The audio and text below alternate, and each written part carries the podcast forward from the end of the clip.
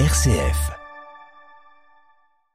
Nous recevons aujourd'hui Jean-Pierre Grénet, euh, jardinier, botaniste au Jardin botanique de la ville de Lyon, pour nous parler d'un voyageur, horticulteur et botaniste lyonnais, Pierre Poivre, qui sera la thématique de l'une de ses conférences qui sera proposée à la Maison de l'Environnement ce jeudi à 19h. Bonjour Jean-Pierre Grénet. Bonjour. Merci d'être avec nous aujourd'hui euh, pour nous parler euh, de cet homme, Pierre Poivre, euh, illustre voyageur, explorateur, on pourrait le dire aussi, qui a œuvré pour beaucoup de choses, qui a rapporté beaucoup de choses de ses voyages aussi, j'imagine, et vous allez nous en parler, et qui fait donc l'objet du sujet de vos conférences. C'est un homme qui vous a passionné dans son, dans son œuvre Eh bien, ça fait 12 ans que je travaille sur ce personnage emblématique lyonnais horticulteur, passionné de plantes, botaniste, jardinier, qui a passé sa vie à voyager. Son nom est associé aux épices parce qu'il a introduit beaucoup de plantes alimentaires et autres sur sol français dans l'océan Indien au XVIIIe siècle. Et puis, je trouve que c'est très important d'en parler aujourd'hui parce que c'est le créateur des toutes premières lois de protection de l'environnement. Ah oui, donc euh, vraiment euh, précurseur tout à fait. Ce qu'on raconte aujourd'hui sur la préservation de la nature, il l'avait déjà écrit en 1770. Donc pour vous, c'est un homme euh, qui avait une vision de la nature assez panoramique et transversale, aussi bien dans ce qu'elle nous offre et dans ce que nous devons faire pour la protéger. Ben, il était déjà conscient que les poissons étaient de moins en moins nombreux au large des îles de l'île de France, donc l'île Maurice par exemple, mais aussi au niveau des végétaux, qu'il faut arrêter de couper bêtement les arbres dans les forêts, puisque ça provoque une désertification, un, manque de, pluie, et plus possible de cultiver les, sols euh, ensuite. Il a fait protéger des arbres, interdiction de couper certains arbres. Hum, il s'est euh, beaucoup occupé de la population la plus pauvre à l'époque euh, aux îles de France et de Bourbon pour que tout le monde puisse manger à sa faim. Il a introduit plus de 650 nouvelles plantes utiles euh, en 5 ans seulement, ce qui est énorme. Et introduire une plante, c'est pas uniquement aller la chercher et la poser, euh, la planter dans un jardin, c'est aussi la connaître, savoir dans quel sol elle pousse, à quelle exposition, comment la tailler, comment récolter, comment préparer euh, les fruits, les fleurs, les, les parties souterraines qu'on va consommer. Et aujourd'hui, est-ce qu'on peut parler d'un héritage de Pierre Poivre euh, quand on est euh, jardinier, botaniste, comme vous l'êtes au, Jardin botanique de la ville de Lyon? Est-ce qu'aujourd'hui, on a conservé une trace de ses expéditions, de ce qu'il a apporté? Alors un petit peu à Lyon, puisque au nord de Lyon, à Saint-Romain-en-Mont-d'Or, il avait sa propriété, qui existe encore, une propriété privée, mais on a la chance d'avoir des nouveaux propriétaires qui sont euh, qui apprécient tout ce qui tourne autour de Pierre Poivre. Donc on sait déjà que les prochaines journées du patrimoine, par exemple, c'est un lieu que je pourrais faire visiter avec l'accord des propriétaires. Donc ça c'est génial de pouvoir se, se retrouver dans un lieu aussi important au XVIIIe siècle. Oui, parce que euh, toute cette aventure, la vie de Pierre Poivre remonte au, XVIIIe siècle, donc il reste cette trace-là. Est-ce qu'au Jardin botanique aussi, nous avons des traces de ce passage-là et de son histoire?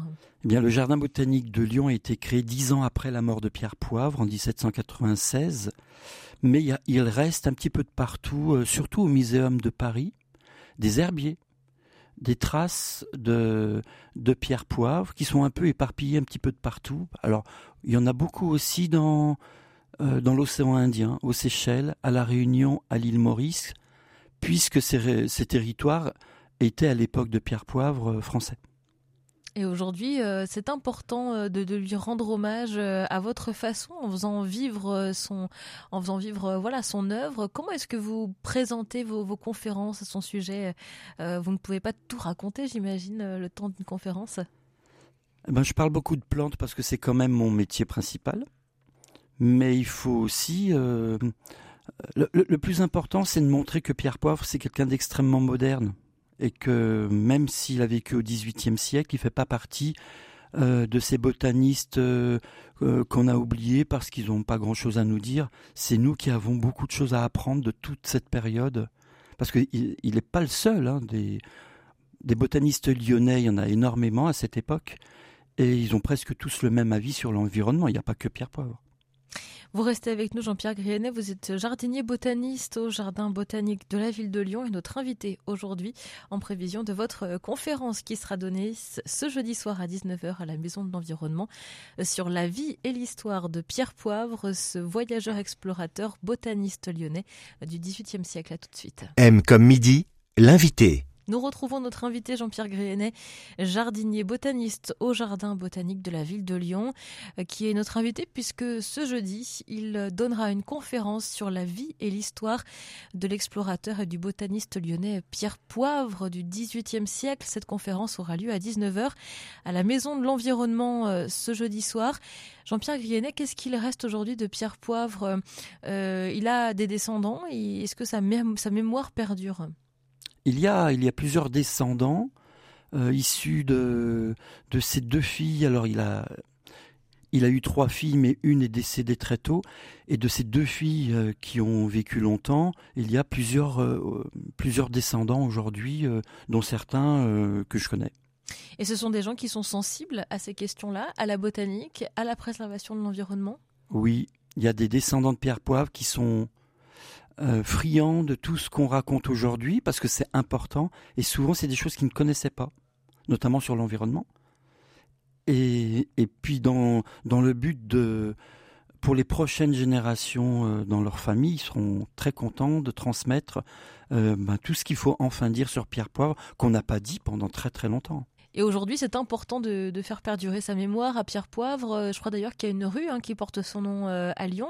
Est-ce qu'on n'a pas un peu oublié quand même en tant que Lyonnais, euh, je parle d'une manière générale, hein, pour les Lyonnais d'une manière générale, est-ce qu'on n'a pas un peu oublié qui il était et ce qu'il a fait? Bien, on a surtout retenu Pierre Poivre, poivre comme l'épice. C'est pas un hasard, il avait des ancêtres épiciers, mais on l'associe principalement aux épices, mais il y a tout le reste, euh, la protection de l'environnement, euh, les voyages, les collections de plantes de Chine, de Malaisie, d'Indonésie, qu'il a introduites euh, sur sol français pendant, pendant pratiquement toute sa vie. Et ça, donc on peut encore le consulter, on peut encore le découvrir aujourd'hui. Il existe des ouvrages, enfin, qui parlent de Pierre Poix. Vous avez une bande dessinée qu'on peut trouver actuellement euh, dans le commerce, principalement à Lyon, hein, c'est local.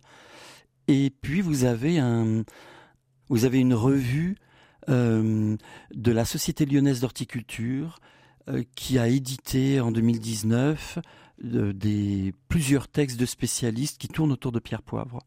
Actuellement, c'est l'ouvrage le plus sérieux sur Pierre Poivre. C'est une histoire euh, assez passionnante, euh, sa vie pleine de rebondissements, beaucoup de voyages. Euh, il y a beaucoup de choses à raconter.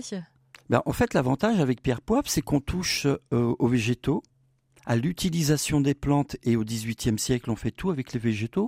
Pas que l'alimentation, c'est aussi des plantes médicinales, mais c'est des plantes pour faire des cols, des vernis, du cordage, l'alimentation pour les animaux, de la construction, la parfumerie, les peintures, le maquillage, les plantes tinctoriales pour les, pour les tissus, puisqu'à Lyon on est quand même bien placé. Il s'est passionné pour les plantes euh, euh, tinctoriales parce que comme il avait des parents qui vendaient des étoffes de soie, de tissus et de la passementerie, il a toujours, euh, il s'est toujours intéressé aux végétaux qui pouvaient apporter des nouvelles couleurs à Lyon, notamment des rouges, des pourpres, des jaunes, des orangés nouveau pour l'époque. Il était toujours dans, dans cet esprit-là. Et quand vous dites qu'il était euh, en, en, pionnier finalement dans la préservation de l'environnement, j'imagine que c'est la raison pour laquelle la Maison de l'Environnement vous accueille euh, jeudi soir? Oui, pas que, c'est aussi parce que c'est quelqu'un qui n'est qui est pas très enfin, qui est pas très connu quand même et que on c'est bien de rappeler que les plantes euh, des serres euh, dans un jardin botanique par exemple, et tous ces personnages qui ont introduit énormément de plantes font aussi partie du patrimoine. Le patrimoine, c'est pas qu'un euh, qu'un bâtiment en pierre, c'est tout ce qui va avec au niveau des végétaux, les écrits, les herbiers. Il y a une richesse incroyable. En quoi est-ce que son métier, en tout cas celui qu'il exerçait au XVIIIe siècle, Pierre Poivre, est-il finalement similaire au vôtre aujourd'hui en 2022 en tant que botaniste? Alors il y a une grande différence, c'est qu'au XVIIIe siècle, on était souvent naturaliste. On était passionné par les insectes, les animaux, les plantes, la géographie, l'astronomie, toutes les sciences naturelles. Avant la Révolution française, il y a, y a un engouement pour les sciences naturelles parce qu'il y a de la découverte euh, de plein de nouvelles choses. Aujourd'hui, il faut quand même dire qu'on est plutôt dans des cases.